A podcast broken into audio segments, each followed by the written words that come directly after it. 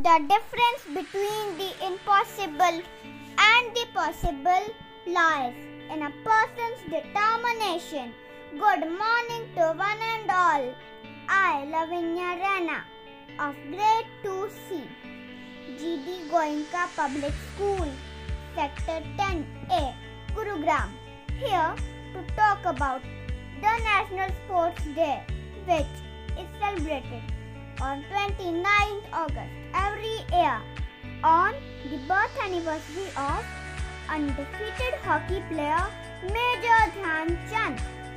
He won gold medals in Olympics for India in 1928, 1932 and 1936. During his career, he scored 570 goals. This day is celebrated in various countries to honor the national sports teams and sports traditions.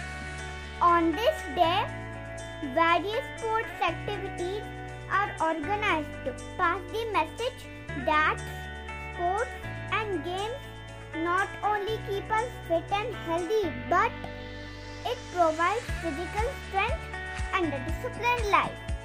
Playing sports and games not only increases our self confidence, it improves the entire personality of every being. Today, we all must remember the glorious moments and the honor we receive by the winners in Olympics. Do you know what are Olympic Games? The Olympic Games are an international sports festival. Its motto is Citius, Altius, Fortius, which means faster, higher, stronger.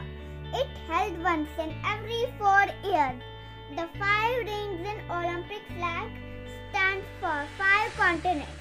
The aim of Olympic Games was to bring together the athletes from various countries in order to promote world peace. This year in Olympics are athletes PV Sindhu, Lovlina Borgohain, Bajrang Punia and Indian men's hockey team won the bronze. Mirabai Chanu and Ravi Kumar Dahiya won the silver. On above all, Neeraj Chopra won the gold, who dedicated his gold medal to the flying Sikh of India, Milkha Singh. They teach us that sports and fitness are not only for good health, but through our dedication and perseverance, we can make our nation proud of us as these Olympians.